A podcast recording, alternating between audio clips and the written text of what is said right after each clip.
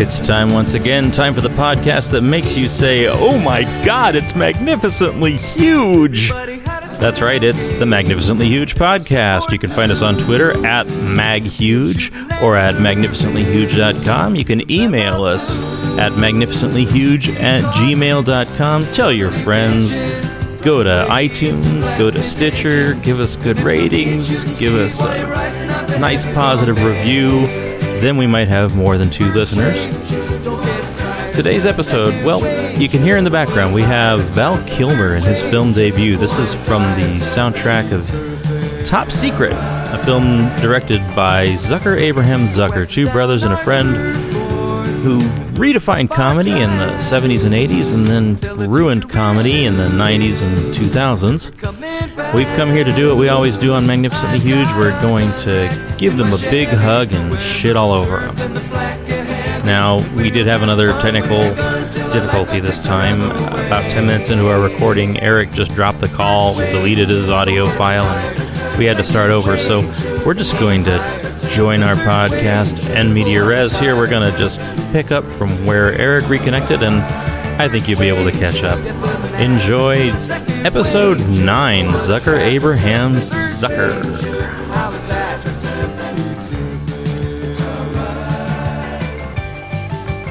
Do we need to start over? Okay, work, work, you son of a bitch, motherfucker. Okay. So we'll call that a dry God run. damn it. Sure. Yeah. Okay. Welcome to the podcast. Here's what you missed. Uh, Eric Eric's phone dropped out, so uh, Are you recording now? Yeah, I'm recording now. Okay. Shit, we were just brilliant for like ten minutes, and you missed it all because um, and you weren't even the first one to do that in our little group. I'm the first one to catch it. Touche. So, so welcome everybody to uh, the Magnificently Huge podcast, where uh, oftentimes at least two of us are recording at, at once. Yeah.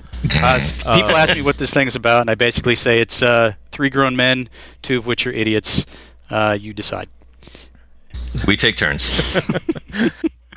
So yeah, I, I, I for some reason picked the topic of uh, movies by Zucker Abraham Zucker. I was trying to come up with movies that I had seen enough of that I could speak about intelligently.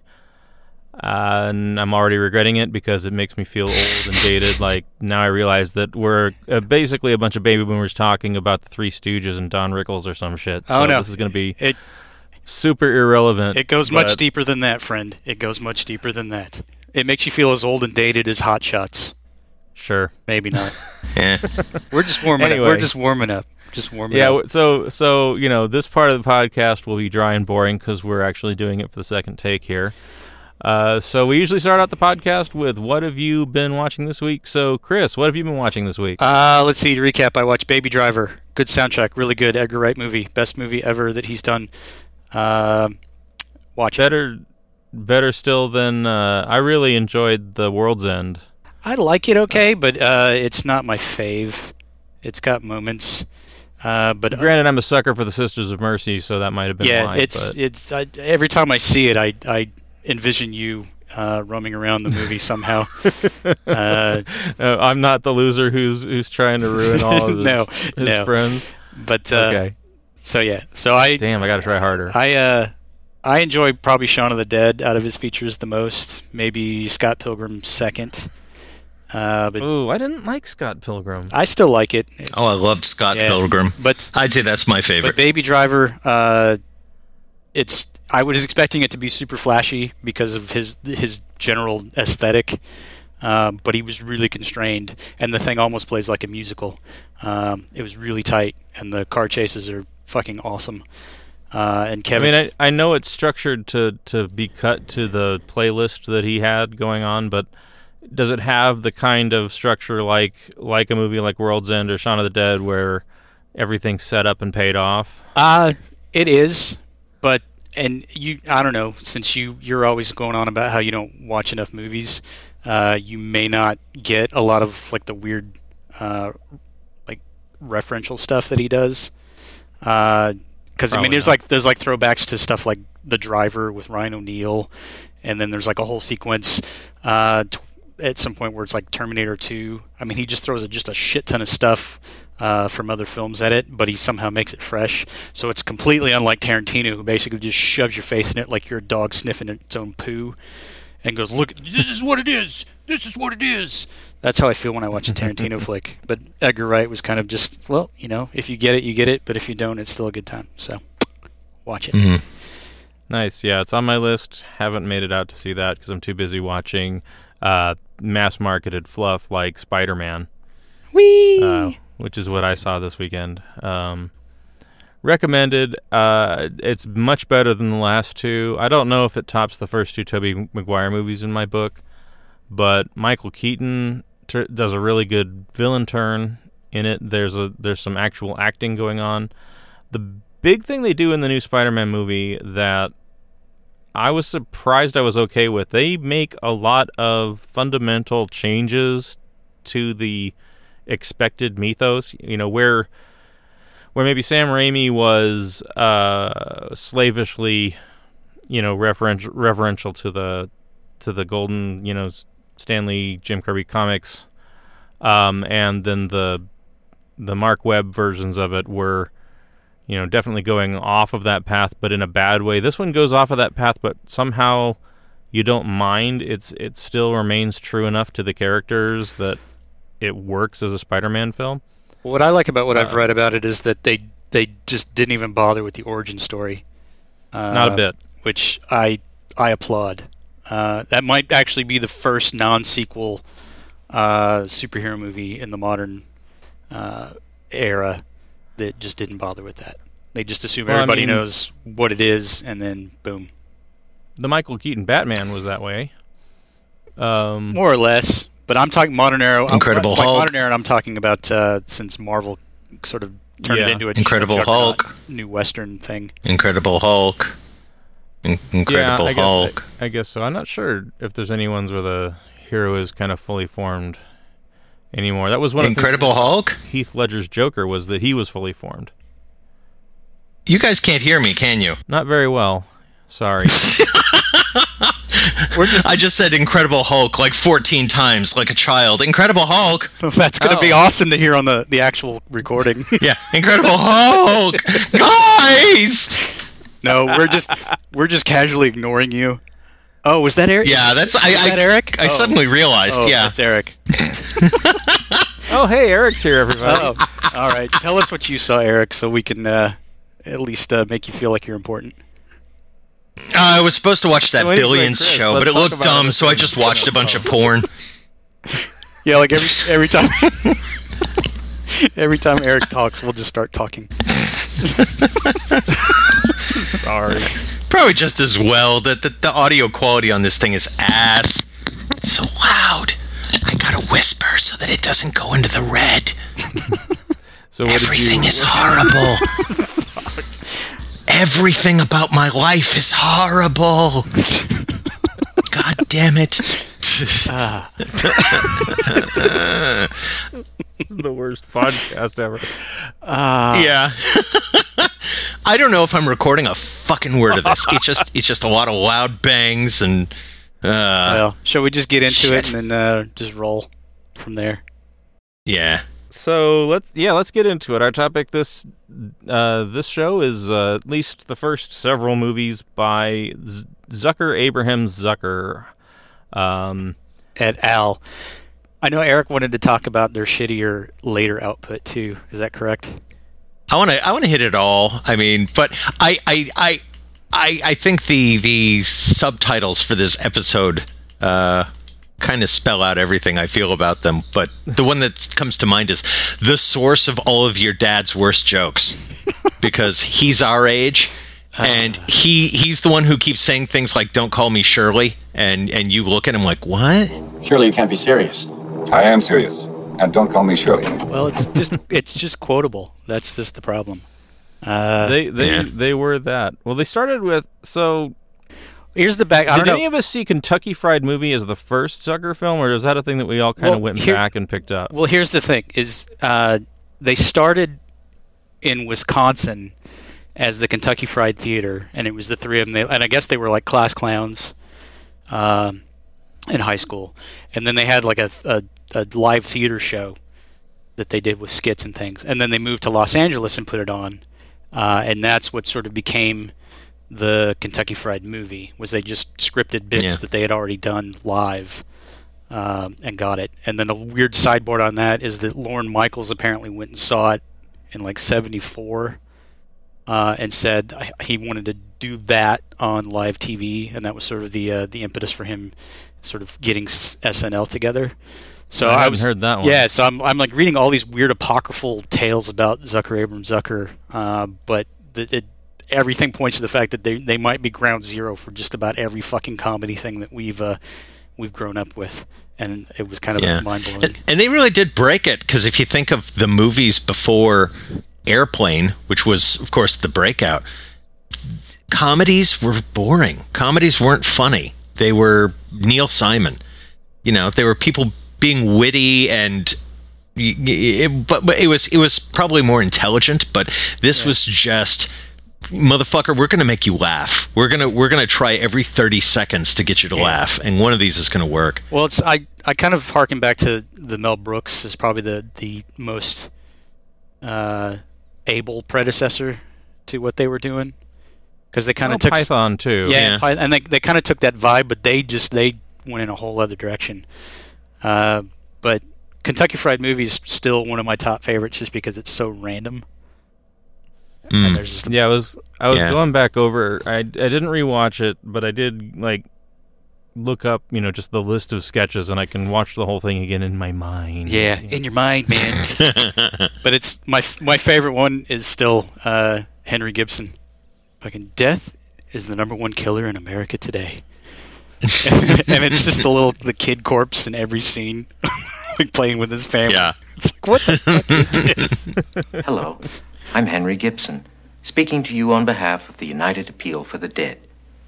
Although so far there is no known treatment for death's crippling effects, still everyone can acquaint himself with the three early warning signs of death. One, rigor mortis. Two, a rotting smell. Three, occasional drowsiness. I did see that one before I saw Airplane, and uh, I, I, I because my a friend of mine had a VCR. He was the cool kid in town who had the VCR, and he's like, "You got to watch this shit." And yeah, I, I, uh, I saw it much younger than I should have. Oh yeah, I think I think uh, I probably saw Kentucky Fried Movie before I saw Airplane on like a, a late night HBO showing. Uh, Wow. And and when uh, Fistful of Yen came on, I was just transfixed. I just was, See, I'm not sure I've ever actually stayed awake through the entire Kentucky Fried Movie in one sitting. Like for some reason, I always fall asleep during Fistful of Yen. Um, but I love the hell out of the zinc oxide and you sketch and Rex Kramer dangers. yeah, it's uh, it's definitely not a politically correct uh, movie by any means. Yeah. But uh, yeah, Catholic high school girls in trouble. Uh, yeah, it's good stuff. But I think it was, was the Shadoe Stevens Wonderful World of Sex yeah, uh, recording. yeah. So it's uh, it's definitely interesting to to see because it was also John Landis's first feature. Uh, so that was kind of where he started as well. So it's a nice little uh, nugget of uh, of comedy ground zero there in the seventies. Uh, So I watched the commentary track to one of their later movies, Top Secret, and they were talking about Kentucky Fried Movie, and they're all first of all their commentaries suck because all they do is laugh at their own jokes. But yeah, who would do um, that? yeah, Yeah. What bastards? but all they had to say about John Landis was, "Well, we worked with John Landis on the Kentucky Fried Movie, and that's when we realized that we had to direct our own stuff." Yeah, So, ouch. but uh, well, I like I I don't know. It's hard for me to pick now uh, between Airplane and Top Secret. I lean towards Top Secret. Uh, Me too. but I it's, really do. But I think it's just because they crammed it from stem to stern with nothing but jokes, uh, and Yeah. the majority of them land, which is just incredible to me, uh, even to this day. Um, the sight gags are great. I mean, I just I just watched it t- again today, My- and they do the thing where uh, uh, where Val Kilmer's in the train, and the train is pulling away, but then it turns out no, Mm-hmm. Yeah. th- he's sitting across from what's a, a train that looks like a train Yeah, station, and it's pulling away. my favorite thing, Yeah. though, this is the one uh, that floors me every time. But I actually watched it, watched it kind of looking at the technique, uh, as it were. Uh, so in the beginning of the movie, when they're like the opening scene before you even get to skeet surfing, they've got the wide shot Mm-hmm. with the big hall and all the Nazis doing their thing. Uh, Yeah. and so it's like you know you've got that geography going, and then they don't really do another like wide shot like that. That's very uh, just you know deep focus and the whole thing. And then at the very end of the movie, it's the fucking phone in the front, and then the wide deep background, Yeah. and then it's Yeah. the giant phone. I'm like, oh, they waited they waited like eighty some odd minutes to pay off that fucking setup. You guys fucking Yeah. rule. Um, You know what I just realized? I mean, I just realized we're talking about these these guys who are brilliant uh, makers of sight gags, and we're going to talk about it on a podcast. Yeah, I know. That's the beauty of it. Check us out. Well, both both airplane and top secret, and to a, to a lesser degree, police. Squ- well, the police squad show, but maybe not the movies. Um, what they all did that I think has been lost in this kind of comedy is that they were very good at mining the depths of of our collective television rerun watching. Oh yeah. Yeah. Um, they, I mean, I don't know. Maybe maybe that's one of the reasons why I don't find their more their more recent output as funny. Is just I didn't grow up in that context. But but seeing these actors like Omar Sharif and Robert Stack and all these guys, you know, playing more or less the same parts that they had played in other things, shot on the same film stock, you know, with a similar kind of score, it, it just very much felt like the the serious stuff that we'd all been watching after school. Well, that's the genius of it. Is when they did Airplane, it was basically hiring all of these actors who were notable for being, you know, uh, sort of stiff on screen, and then they basically instructed them, no, do not play this funny at all. You just play this entirely straight. And so they're selling all these ridiculous lines, but it's coming out of these actors that you're like, what? What the fuck? I mean, I, I guess Robert Stack was the was just like, I don't know what the hell's going on. Like, we're I'm having a scene with Lloyd Bridges, and like like spears are flying into the wall, and watermelons are falling onto the desk, and the whole nine yards. it's like, so that's a Which is what makes him perfect. Yeah. Unlike Leslie Nielsen, who eventually got the joke and then started, you know, doing that Leslie Nielsen face Yeah. of, huh? uh, this will be really funny if I look terribly confused. What? And that starts in Naked, Naked Gun 2. yeah. Um, And also, uh, Lloyd Bridges kind of did the same thing in Hot, Hot Shots. shots, yeah. yeah. But, uh, the, the the funny thing about Airplane to me though is that uh, I guess the the ZAZ team, as they are called in the uh, the ethosphere, um, they just they were looking is the for stuff to write their sketches and things about. So they had an early uh, video cassette recorder, and they would just record TV all night, and then they go back Yep. and watch the the tapes, and that's how they found Zero Hour, which is the movie that Airplane is uh, basically uh, line for line, shot for shot. Uh, to the point where they actually they literally bought the rights to Zero Hour for like twenty five hundred bucks, so they wouldn't get sued. Yeah. and then they just proceeded to, to throw just everything in it. Uh, I I edge out Top Secret over Airplane just because Airplane in the third act does tend to kind of run out a little bit of gas, uh, so it doesn't quite have the same oomph. Uh, whereas Top Secret, I mean, they just they literally had to stop it because they just had nothing else to, to give it. So it's kind of it edges. They, I think they were married too much to the story, to the plot. They had to they had to move the story along and, Yeah. and end it somehow. Whereas Top Secret, it's like you you haven't been able to take any of this seriously the whole time. Yeah. So it's okay if we wrap it however we want.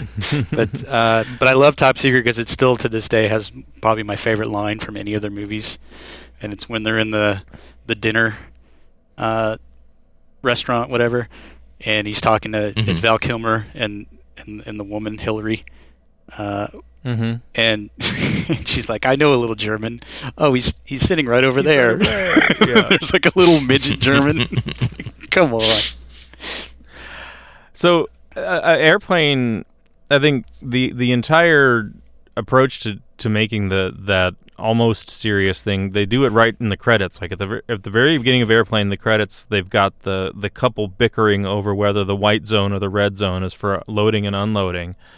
And the story goes that they auditioned several voice actors to do that, and no one could get the the tone right, so they actually hired a married couple who were the actual people who recorded those recordings for the LAX airport. Nice. So uh. there's a don't give me your shit about the white zone, Betty, and that's that's like a married couple and the real people who did that.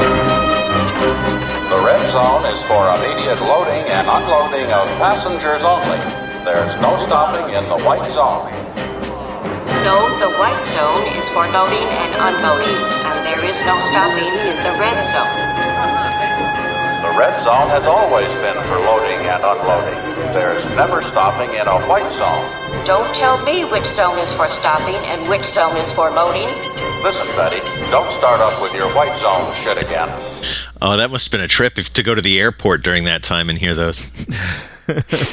But uh, yeah, it's chock full of, of good stuff. But it, it floors me because if you look at the uh, the top movies for 1980, uh, it came in number f- number four. I mean, that's insane. The thing made like almost 85 million dollars, and they only shot it for like two or three. Did Blues Brothers beat it? Blues Brothers, no. Blues Brothers came in uh, like number 10. 1980, you're Huh. talking like Empire Strikes Back. Yeah. This well here here's That'd here's a list just right? to, just so you can kind of get a feel for it. But the top the top five, uh, counting down, uh, any which way you can, the lovely Clint Eastwood Yeah. monkey movie, uh, Airplane, uh, Stir Crazy was number three, Nine to Five was number two, and then Empire was number one. That's a lot of comedy. I comedy. always thought that Yeah. was. and Private Benjamin was in there. Uh, so yeah, it's kind of a weird year. So that's why when it came out, when they did Top Secret in '84, uh, it it pretty much tanked. I think that's why it's everybody considers it a cult classic now because it didn't really do much. I saw it in the theater, but uh, Yeah. it didn't do much. But I mean, you got to think about that was up against you know Ghostbusters and Beverly Hills Cop and Gremlins and Karate Kid. It was also really polarizing. If you think of like, you know, f- all those years after Airplane, anytime anyone would say, "Hey, let's watch this," you know, or it's the guys who made Airplane, it was always, "I don't like slapstick. Ugh. I don't like that stuff," or you were really into it. Yeah. So that was, I, I think of Airplane as like one of those seminal cable movies that was like always on HBO when cable first came out. yeah. And Top Secret for me is a seminal VHS movie. Like I I found that at the video store. Well, didn't you have the record Hmm. too? I did. Val Kilmer actually sang all, All of of- those songs. yeah. That's him. That's crazy. dude. And that that was his first movie role too. They cast him out of uh, I think he'd just gotten out of Juilliard or something.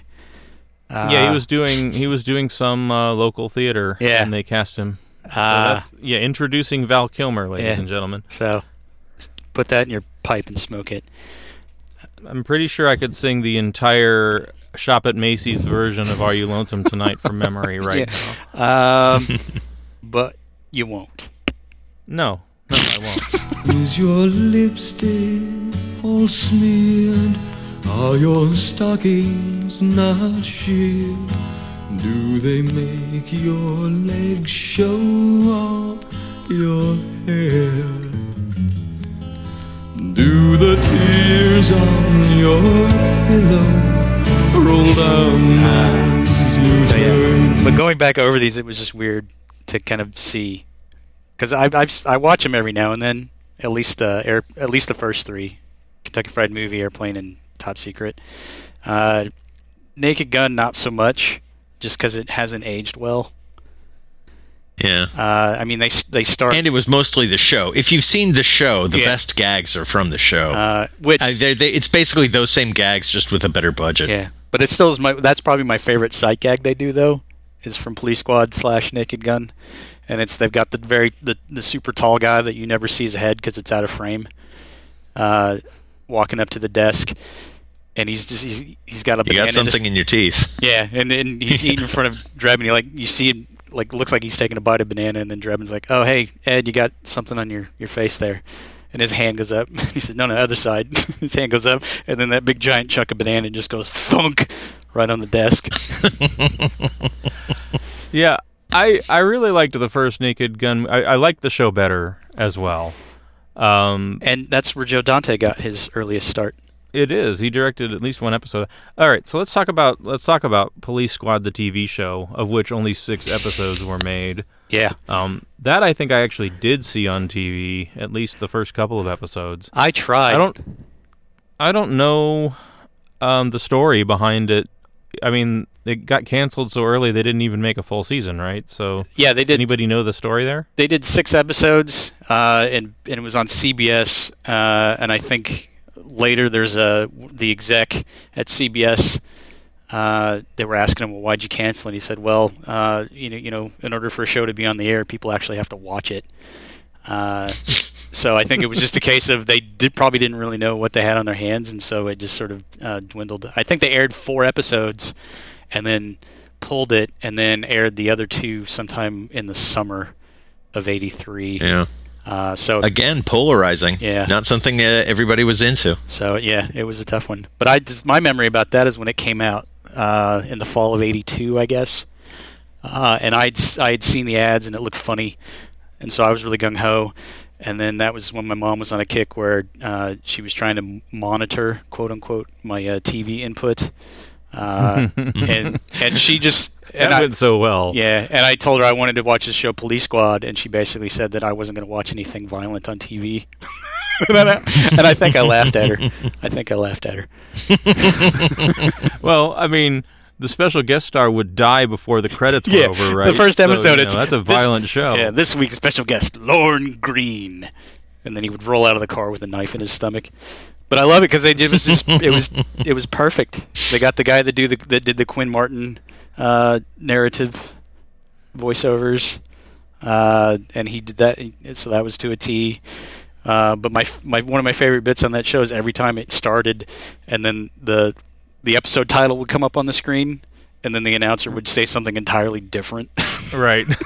it's like you go. Um, my favorite, my favorite special guest bit on that. They also had the the shoe shine guy that knew everything, who Yeah. was like the informant for everything. And there was one of the later episodes. Dick Clark uh, was was on that show, and and so whatever Drebin had been pumping the shoe shine guy for information, and then. After he leaves, Dick Clark walks up to him. He's like, "Hey, Johnny, you got any more of that anti-aging cream?" And he gets gets this cream, just starts slathering it all over his Dick Clark face. Ah, well, my one of my favorite things about that though, that show, is they would do the guest star and then they would kill him. Uh, but apparently, uh, they did one with John Belushi uh, right before he died. Oh no. And it's and it basically it's him with weights around his ankle and he's like underwater drowning. Uh, and they never and they didn't air it because they uh, they just thought it wouldn't work. So You think? I mean, this is Yeah. years later, and we're going, no. so uh, Florence Henderson took his place. oh, Florence Henderson, uh, who, let's face it, was a pale shadow of Barbara Billingsley in Airplane, speaking Yeah. jive. Yeah, excuse me, stewardess. I speak jive. Oh, stewardess, I speak jive. Oh, good. yeah, I love it when she's walking off. Uh, what was it? What did she say? Uh, Jump to want to jump don't get the help. Say can't hang, say seven up. jive ass fool ain't got no brains anyhow. but yeah, but I, I especially like in Airplane all of the weird jokes at the expense of children uh, that are really super creepy. Like I know Peter Graves had Yeah. some reservations about his role, but I guess he uh, decided to get over it because it's just, ah, you're making pedophile jokes, dude. Awesome, and it worked. Mission impossible? I think not. but uh, yeah, he's the. That's Uh. one of the ones. It's like you walk around the, all the time if you're talking about airplane. You like gladiator films? You ever been in a cockpit before? No, sir, I've never been up in a plane before. You ever seen a grown man naked? Do you want me to check the weather, Clarence? No, why don't you take care of it? Joey, you ever hang around the gymnasium? Good times. You like movies about gladiators? Let's see. There was those. But here, here's the other. thing. Do you the the only three movies that the, those three directed together uh, were Airplane, Top Secret, four. and Ruthless People. yeah. Yep. And they did not So- they did not write Ruthless People, but they directed it. Right. And I always So forget let's- about that. Let's talk Ruthless People. I That one, I like Ruthless People. It is not at all that style of comedy. Oh no, it's But- super hardcore, big time studio comedy. It's weird. yeah. I think it's one of those things that was done as part of a deal. Like we'll let you do this if you do that. Could be. You know, like we'll test you. We want to see if you can do a real movie. Yeah. uh, and I guess it worked because Jerry Zucker went on to do uh, Ghost. So it's kind of odd to me. But Well, uh, Yeah. Jim Abrams did Big Business a couple years later, Ugh, uh, again ugh. with Bette Midler and, and Lily Tomlin was in that as well. So yeah. I guess Bette Oh. Midler liked him enough to do that. Yeah, but that was also the era when Bette Midler was doing what, like Outrageous Fortune, uh, Right. Down and Out Beverly Hills. She was like always the very shrill Yeah. Bitch, for lack of a better. I'm not. I'm bankable now. That's Yeah. what. That's what it was. I'm no longer that that coke whore who like you know is crazy. I'm. I'm. I'm a bankable actress Yeah. now. But Ruthless People, though, to me, it, I watched it. I don't know, a couple years ago again. I think it, it was it was on cable, and I hadn't seen it forever.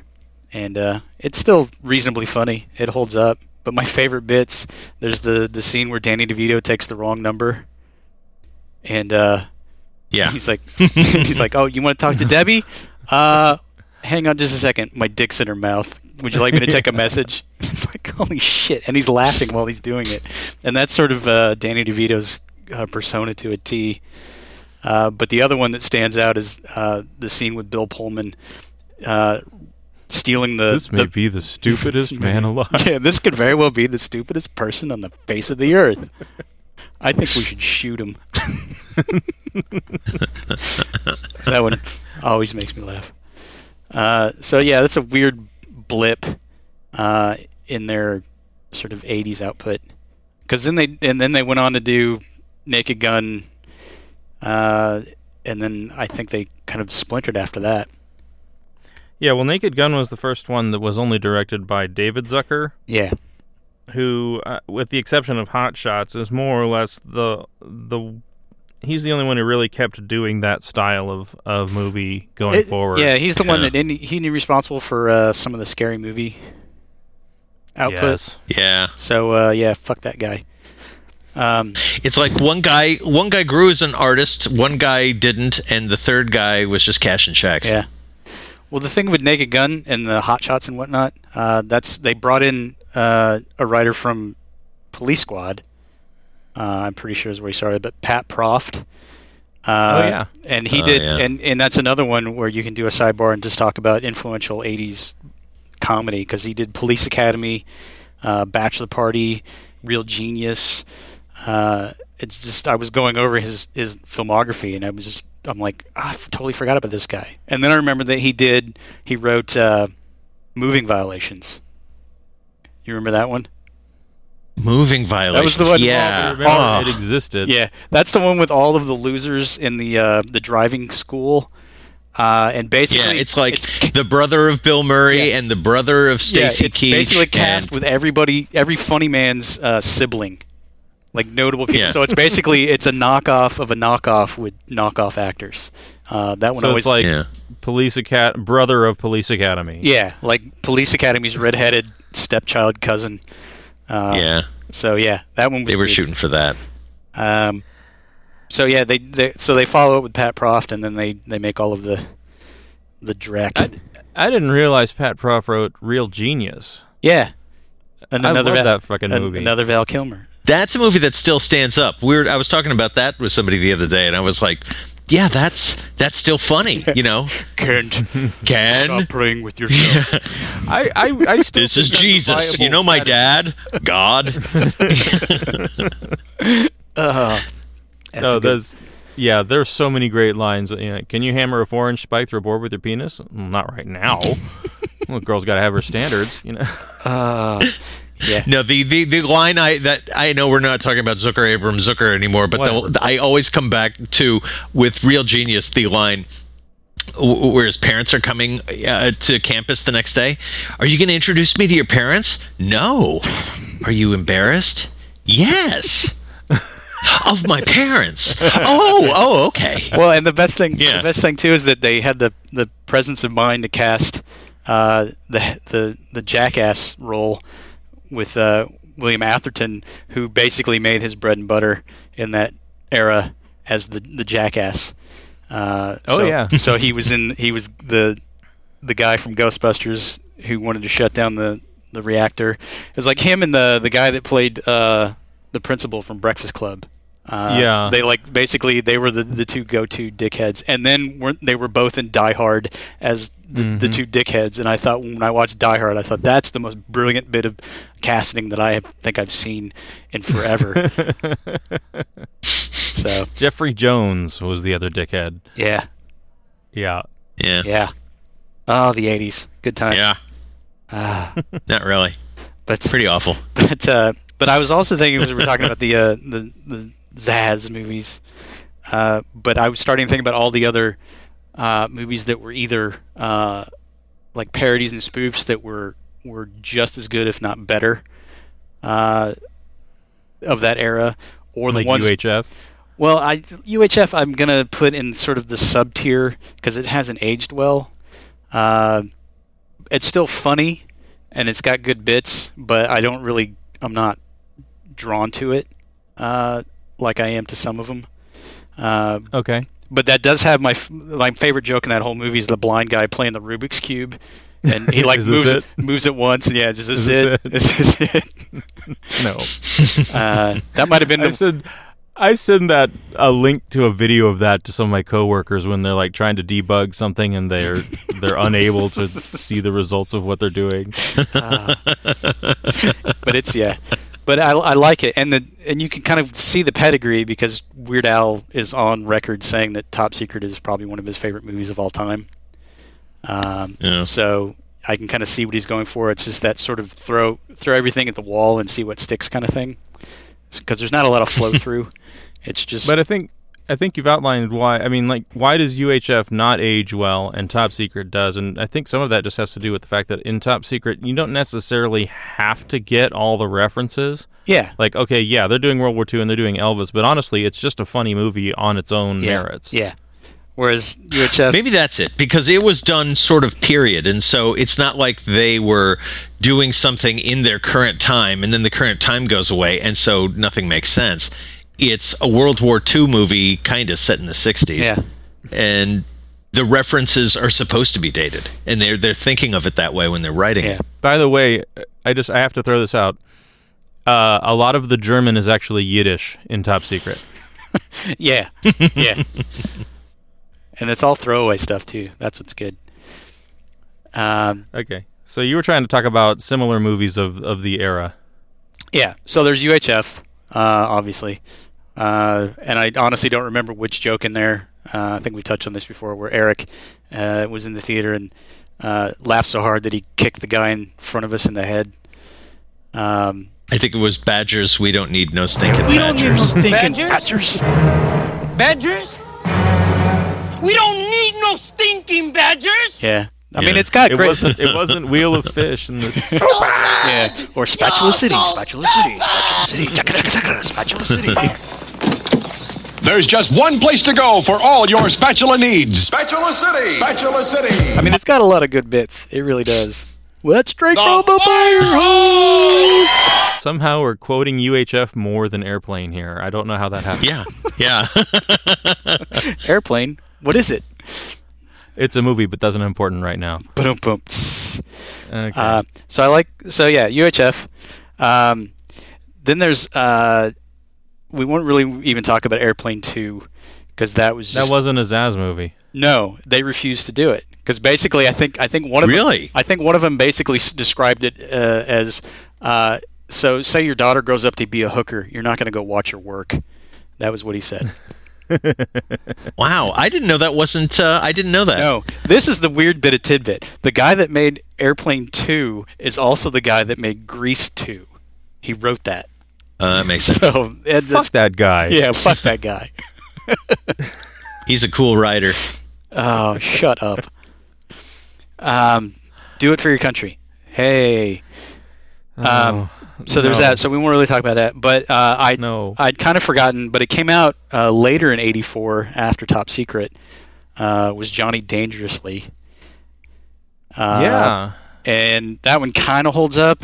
I can still sort of watch it, um, mostly for Piscopo. Um, but that one, basically, Yeah. that, that one's definitely keep trying to throw references to the "you shouldn't," whatever. You know, my mother did that once. Yeah. Joke, and like no one gets the reference. Like that movie has. it's it's more culty than Top Secret, I think. I Uh, guess I did. I didn't think it would be. I thought it was a big deal, but Oh, I don't do know. I know? I I think Yeah. Uh, I don't know. Maybe I'm mis misremembering this, but I feel like uh, Eric and I like driving around at some point and just started like farting ice holes, bastages. You fucking sneaky bastard! I'm gonna take you to work! I'm gonna nail it to the wall! I'm gonna crush your boils in a meat grinder! I'm gonna cut off your arms! I'm gonna shove them up your asshole! Dirty summon a my own club! Yeah. Uh, I think that Johnny Dangerously is not well remembered because it was okay. eh, Michael Keaton does uh, Night Shift, which is you know uh, it's not a it's not a b- big deal, but it's funny and people remember him as being hilarious in that movie. Then Mr. Mom, which is a big deal, and then Johnny Dangerously, which is not not. and then gung ho. So it's like this this thing that's bookended by all these huge successes, and it's looked at as that that dopey thing nobody saw, Yeah. Well- but was actually good. Well, I think it was also just there was a lot of fatigue for that kind of thing at some some rate uh, through that era. But again, '84 that was just a weird year because there were so many comedies that are considered classics now. But it's I think they just got lost in the Mm. shuffle. Uh, I think if I'm honest with myself, and, and Johnny Dangerously had to have been, well, no, it could have been '84. I don't remember, but it might have been '85. it came out like anyway. end end of '84, like December ish. I think I think one of the reasons it stuck out more for me because I was I was in peak Doctor Demento and Weird Al mode at that point. Yeah. and Weird Al did the theme song for the Johnny Dangerously movie. Yeah. Um. So so I think that had my attention. So God, I, I'm lame. I knew you would bring that up. That's right, I'm the king, number one. I buy monogrammed Kleenex by the ton. I pay the bills, I call the shots, I grease the palms, I buy the yacht. One thing a thrill. And and and and he also did the theme for Spy Hard, which uh, was not a Zucker Abrams Zucker movie, but had Leslie Nielsen, who was in Zucker Abrams Zucker. I got us back on the expressway, guys. Boom. Well, boom, boom. Well, Luckily, yeah. I was not in my Weird Al phase by the time of Spy Hard, so I ignored it entirely. Well, I think where I kind of I kind of capped out on the Zucker thing was uh was Hot Shots. I think might have been the last one I saw in the theater. Uh, Yeah. Well, it's really the last of that ilk of Yeah. that era, I think. Yeah. Yeah, I liked that first Hot Shots. Uh, again, because there was stuff in there I didn't see coming. You know, it's like the last of their original ideas were in there. Yeah. Well, and plus Uh, Top Gun is just I- so I- mockable. The what's her what's her name? The go the, the, the woman who's in that. They Oh, uh, there's a a scene in a bar where he's playing the piano and she's singing, and I god damn it, it's. This, these are the moments I think are the funniest because she just walks up to him with the mic, and as she's swinging the mic up to her face, clocks a guy in the head who goes flying over a table, and it's such a dumb physical gag, but it's so goddamn funny. I don't remember what happened for the next two minutes because I kept, kept laughing. Well, the, Why does everybody call me Dead Meat? Oh, yeah. I made the mistake of seeing that in the the theater uh, like a week after I had all my wisdom teeth removed, and uh, Mm-hmm. and I think I was dealing with the early stages of dry socket, so I like had my molar packed with like uh, gauze, and it really really fucking hurt to smile, and like a dumbass I saw Hot Shots, and I came out of there and I literally felt like I was gonna die. I thought my head was just gonna cave in on itself. Uh, So it was like comedy and dentistry. Yeah. All rolled into one. Yeah, it was awful, but so fun. Uh, and then, uh, and I was working Blockbuster when Part Two had come out, and so we kept seeing trailers for that. And there's that weird bit with the the chicken on the Right. the bow and arrow Rambo thing that they're Yeah. doing. And I think by then it was just sort of it had run its course. Yeah. Uh, and, and Yeah, I mean, a lot of that movie was just to show us that Charlie Sheen had muscles. So I don't know that we gave the Naked Gun its due. I think the first Naked Gun, yes, it pulled a lot of jokes from the Police Squad show, but come on, that was a funny fucking movie. But they they were- had me rolling even with the credit sequence, with with the gags they do with the little police siren. Well- and by the end, it's like going down the roller coaster and you know through people's houses and shit. Yeah, the one that uh, that gets me on that one, uh, I think it was the first time. I mean, they had done it a little bit in the the earlier movies, uh, but when they're having fun with the uh, the credits, the end credits. Uh, and they kind Oh, of yeah. just toss them in, but then you get to the, the bit where it's the clapper loader, focus loader, clapper puller, puller clapper, clapper clapper, flipper flapper, haberdasher. and it's like, what the hell am I reading?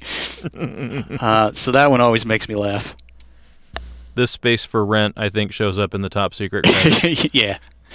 Uh, so it's it's fun, but uh, yeah, it's got Yeah. its moments. But I think the standout line from that one is is always going to be uh, "Nice Beaver." Nice beaver. Thank you. I just had it stuffed. So, uh, the thing about Naked Gun is, if you watch it now, it's just really hard to watch any scenes with O.J. Simpson. Yeah. Well, it almost it's not. It, Are al- you it almost turns into sort of meta humor at that point because it's like basically Yeah. spends the whole movie getting the living shit kicked out of him, and that well, he's kind like of dressed in head to toe in black with a stocking cap, and he's like, yeah, and then he breaking the and then he yeah, and then he proceeds to go through the scene where instead of them all shooting him, uh, which they do, but then he's like hand on the the oven, ah, wet paint cracked in the head, slammed. I mean, it, it's almost like a weird karmic uh, thing. Yeah. Uh, so it kind of works in retrospect, frankly. Don't you feel kind of bad though that somebody killed his wife?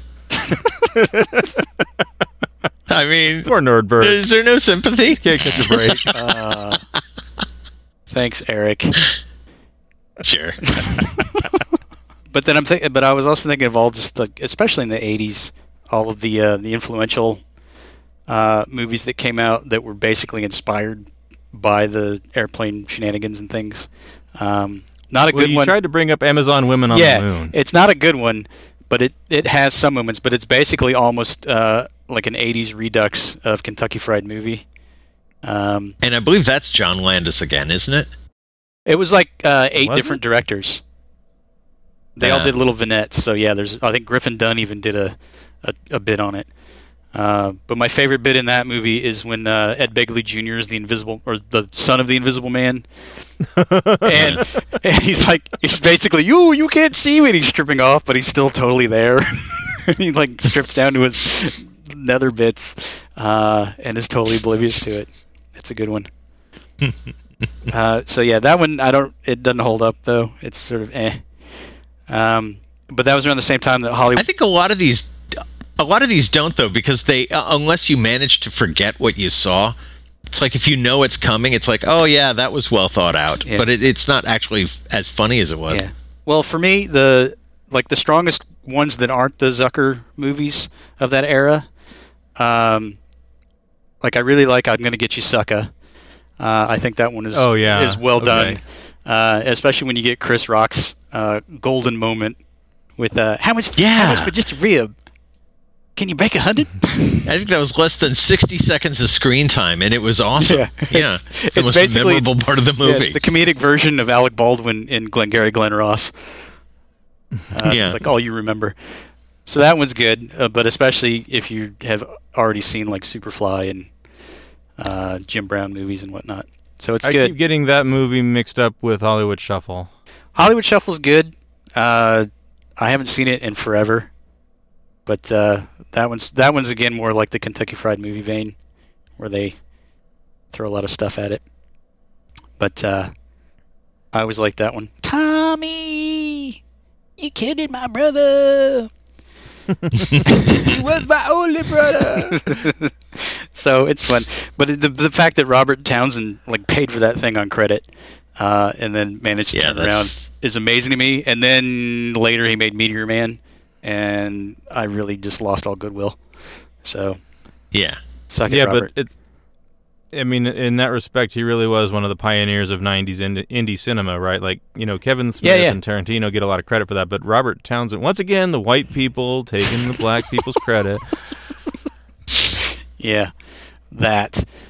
Um, so yeah, so that's a good one. But the one, the one from the the '80s that uh, that I love, love, love, love, that is not the Zuckers, Abram Zucker thing, uh, is "Dead Men Don't Wear Plaid" with Steve Martin.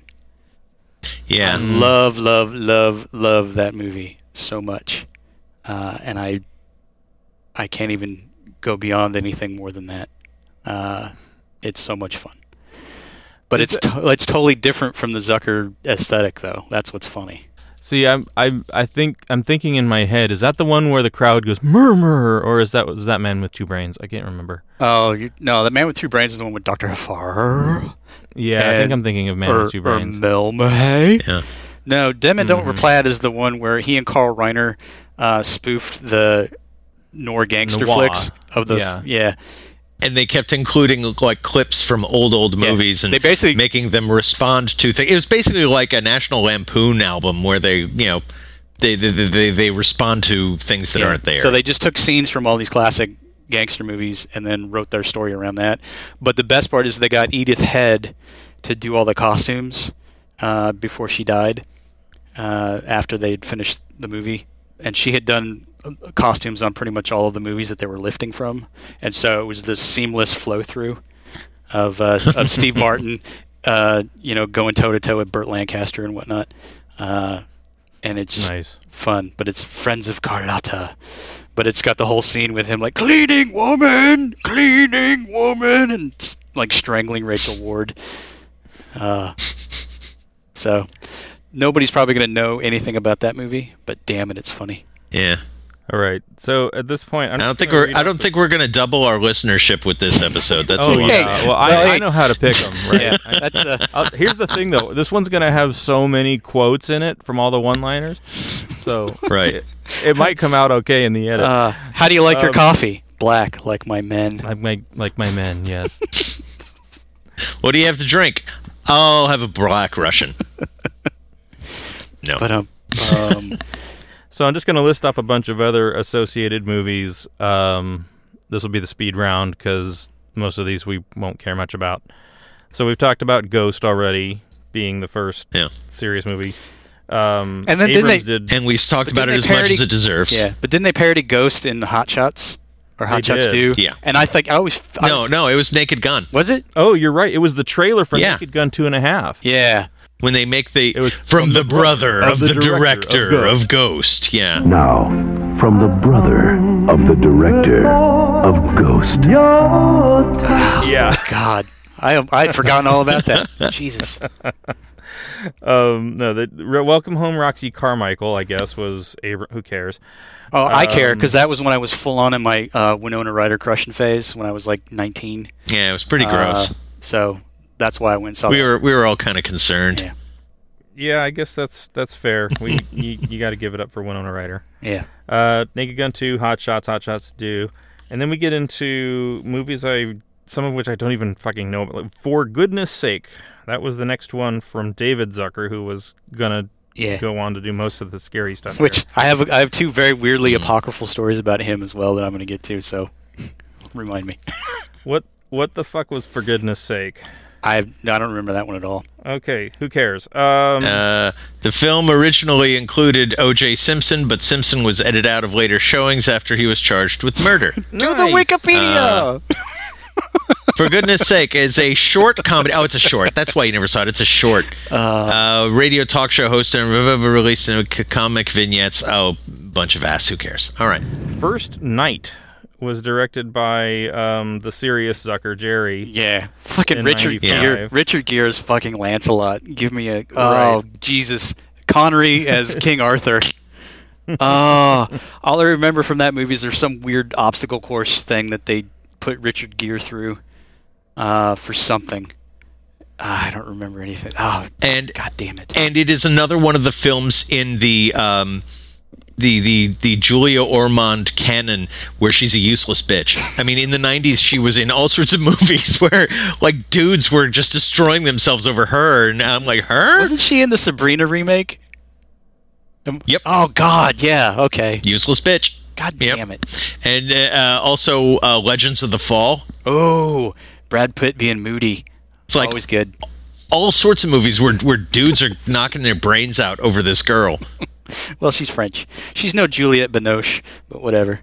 But how do you get that same part every time? I get that there aren't many parts for women, but to get something quite that specific every fucking time. Yeah, that's the Leslie Nielsen school of '90s acting. yes. So as we get into the late '90s, uh, Abrams does a TV movie with Meryl Streep. Ooh. Called Tell me First more. Do No Harm. That's literally like all I know about it. Um, but then the next year, he his the, sort of the last one he did uh, in the style of of for which he is known was Jane Austen's Mafia! Exclamation point. Yeah, I remember that one hitting Oh, the video stores, and even then, I knew it was a big piece of poop. Yeah. I think Dom DeLuise was in that one. Um, Jay Mohr, Lloyd Bridges, Olympia Dukakis, Christina Applegate. Oh. I remember Christina Applegate was in the trailer. I also remember I did not care at all. Well, that Yeah. just proves. I, I I didn't I knew nothing of it until you just mentioned it. Same year, David Zucker did do one more good movie, and that was BASEketball with the South Park with uh, I- Matt Park. Yeah, I Trey saw Parker it. I Stone. I don't really remember it much, but uh, I always thought it was weird that that Parker and Stone did a movie, but they didn't have anything to do with it other than acting in it, which I thought was odd. Yeah. But that was around the same time as that uh that that was it was it he was a Mormon who was doing porn? That was a What that was, was that movie? Orgasmo. Yeah. But yeah, I mean, I'm wondering if they did the one to fund the other. Again, I, I, I think a lot of these it's possible. these things where you can't quite get it, it's almost always about funding, you know, a good movie. Yeah. It's like um, Gary Oldman in Air Force One. Why did you do this movie? Well, because I was making a movie I liked. But I think South Park existed by the time of Yeah. BASEketball. South South Park had already been It around did. for about three years, uh, and was not hurting. So, yeah, I Yeah. don't know. They did do at least one one good side gag in in BASEketball where um, it was about uh, laying carpet and Jenny McCarthy, and it was made it look like they cut to a sex scene, and then she's actually like trying to lay carpet and stretch it out in the corners. Um, Uh, again, we're focusing way too much on the visual gags of all these movies in a fucking podcast. It's how you make a good podcast. I think what we should do is just you, we should drop in the sound from the visual gags, uh, Sure. just so people can get a feel for it, because uh, that's all about tonal geography. You know what I mean?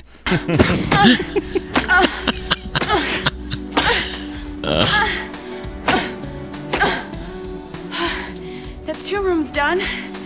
Boy, those corners are tricky. So then in 2001, um, we get one more movie from Jerry Zucker, which is Rat Race. Oh, and I fucking I fucking hate that movie another mad, mad, mad, mad world and scavenger hunt style. Because I love It's a Mad, Mad, Mad, Mad World. I love Scavenger Hunt. Scavenger Hunt is fucking hilarious. that one's tough. I, I watched that as a kid, but uh, It's a Mad, Mad, Mad, Mad World. Uh, I love because that's basically Stanley Kramer, the man who did epics of his era. Somebody basically bet him that he couldn't make a comedy, and so what does he do? He he casts it up, and then he makes uh, like this giant Cinerama uh, seventy millimeter comedy. I mean, that just that Yeah. makes me laugh with, every time. with parts in there that you they're just just i mean it, it, sight gags are one thing but these are like violent stunts that are so funny uh, yeah, like, like like like buddy hackett flying a plane through a billboard when i saw that i i i, I nearly actually shit myself I love yeah when that was just too when Jonathan Winters loses his shit and he's fighting the two gas attendants and they literally just destroy this brand spanking new gas station in the middle of nowhere. it's like well, this is so excessive, but it's so fun. Uh, or what's his name? Uh, I can't remember his name. It's it's an actor I know. I normally know his name, but uh, I'm coming, Mama. I'm coming. He's driving like 90 miles an hour through the desert. yeah, it's uh oh god, he's in the producers. Uh, he did a bunch of shit. Yeah. I always forget his name, but then when I see him, Zero Mostel. no, it's not Zero Mostel. No, younger then. Yeah. Uh, but anyway. Uh, it'll come to me. Keep rolling. We'll we'll think of it. All right. Well, we're pretty much at the point where it's all just um, David Scary Zucker movies. and Scary Movie and his American Carol thing. Yeah, which- no. Yeah, no. Yeah, no. That's that's the low point I would like to get to. The idea that he he not only went right wing, but he went unfunny right wing. Like somehow you know what the problem is it, it isn't that the the left is always right. It's that they just have better writers. I'm going to try and make a, a you know right wing version of the daily show. And then it just doesn't work. Well, yeah, and Well, that's it I think it was specifically taking on Michael Moore and had like Chris Farley's brother. right. Ugh, ugh, yeah. and and what's his name? That that that that that fool from uh, fox news who just got fired. Bill o'reilly Oh, was he in it? was in it yeah It's got like Oh, well. every every right wing. You know, it's got like Kelsey Grammer and, and Jon Voight in it. You know, like, Oh God, was it like the was the subtitle uh, "Killing Capra"? I think that would be a a worthy one. i'd pay to see that Would you? Would you really? killing capra Killing Capra? wouldn't you Maybe. okay, so let's talk about s- scary movie. I mean, the first two scary movies were Wayans brothers joints. yeah. Right, They, then they and- just they at some point just dropped out of those things, right? Yeah, Like, so just disappeared. Zucker takes over with Scary Movie three. Yeah. and I I took the time. I I didn't watch the whole thing, but I like went to YouTube and I'm like, show me the funny scenes from Scary Movies three and four, and you know. So I'm watching this and I'm like, okay, you know, a lot of the gags are very similar to what was going on in in their earlier work, but it just wasn't landing for me. So I couldn't figure out if it was the budget or the context or uh, if it was just tired or the timing was off, but something just didn't work. Uh, it maybe just boiled down to it wasn't funny.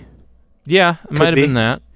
Uh, but yeah, anytime those were were coming out, I just I sh- I stayed away uh, like the plague. Because it just and and also if you're going to spoof something you have to spoof something that's current that you don't have to research or that you're not already tired of. Because scary movie came out you know on the heels of scream so it kind of made sense. Yeah. but scary movie 4 at that point you're going no we just want your cash. We really don't care about what we're doing. And there there weren't any actual horror movies that were big deals to which I say, Well, Dick Shawn, Dick Shawn is the name of the yes actor. dick shawn Dick there you go Okay. Any relation to Wallace? i'm coming mama I don't think so. Okay.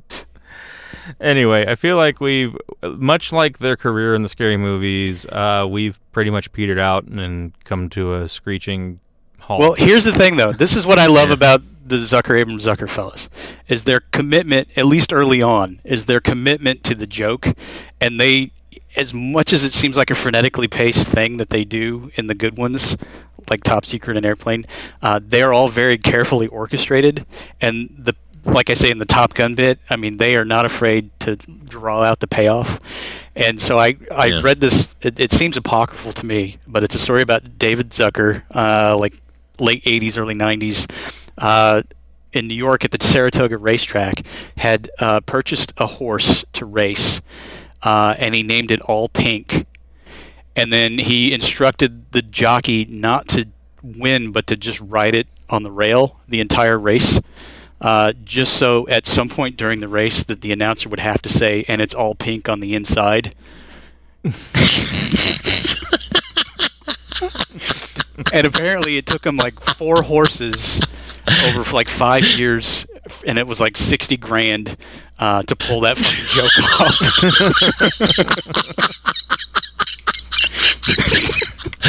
oh And I read that and I, I I laughed out loud. I thought that was just hilarious. I think he was also the same one that he bought a car, uh, and on the license plate he called he put Bob's MG, and it wasn't an MG. It was some obviously not an MG car. Just so if anybody pulled up to him and saw that, they would tell him that's not an MG, and he'd say, "Yeah, I'm not Bob." They did a lot So- of good work putting jokes in the background of Yeah, shots yeah. too. There's a whole so uh, you know, listener, if you can imagine, a whole bunch of funny jokes have been happening behind us as we've been talking the whole time. And Yeah. that's that's My- very much a Zucker Brothers thing. Yeah, my favorite ones are when they actually make you realize that you're actually watching the movie. Like in Top Secret, when he's looking through binoculars at the field of cows, and then at one point Oh. they start walking over the the, the, the bla- yeah. yeah. the blackout. that was trippy. Yeah. so it's, it's, that one. That's a good one. Uh, All right, guys. Uh, well, They're fun movies. yeah. they Jim- are, and I I just want to let Yeah. you know we're all counting on you. Oh, thanks. Thanks. You ever seen a grown man naked? Yeah. Yeah. All right, Uh, enough. This is Okay, so go tell your friends to listen to this podcast so we can get sponsors because I don't want to work anymore. yeah. I, I just I just want to make money from sponsors like uh, uh, Blue Apron and You keep um, saying Blue Apron. mattress companies. and isn't it Blue Apron? yeah. It's Blue Apron and the Casper mattress. It's They- Blue Apron. They sponsor every podcast imaginable. Do they? Because out of the Yeah, three of us. I'm the one that doesn't really listen to podcasts. So uh, Yeah, it shows. Uh, But anyway, I hope that everybody does start listening and like like you know getting us money. hey, So- I've I've told three friends, and they'll tell three friends, and so on, So on. and so on and on. so on, and so on, and so on. Fuck.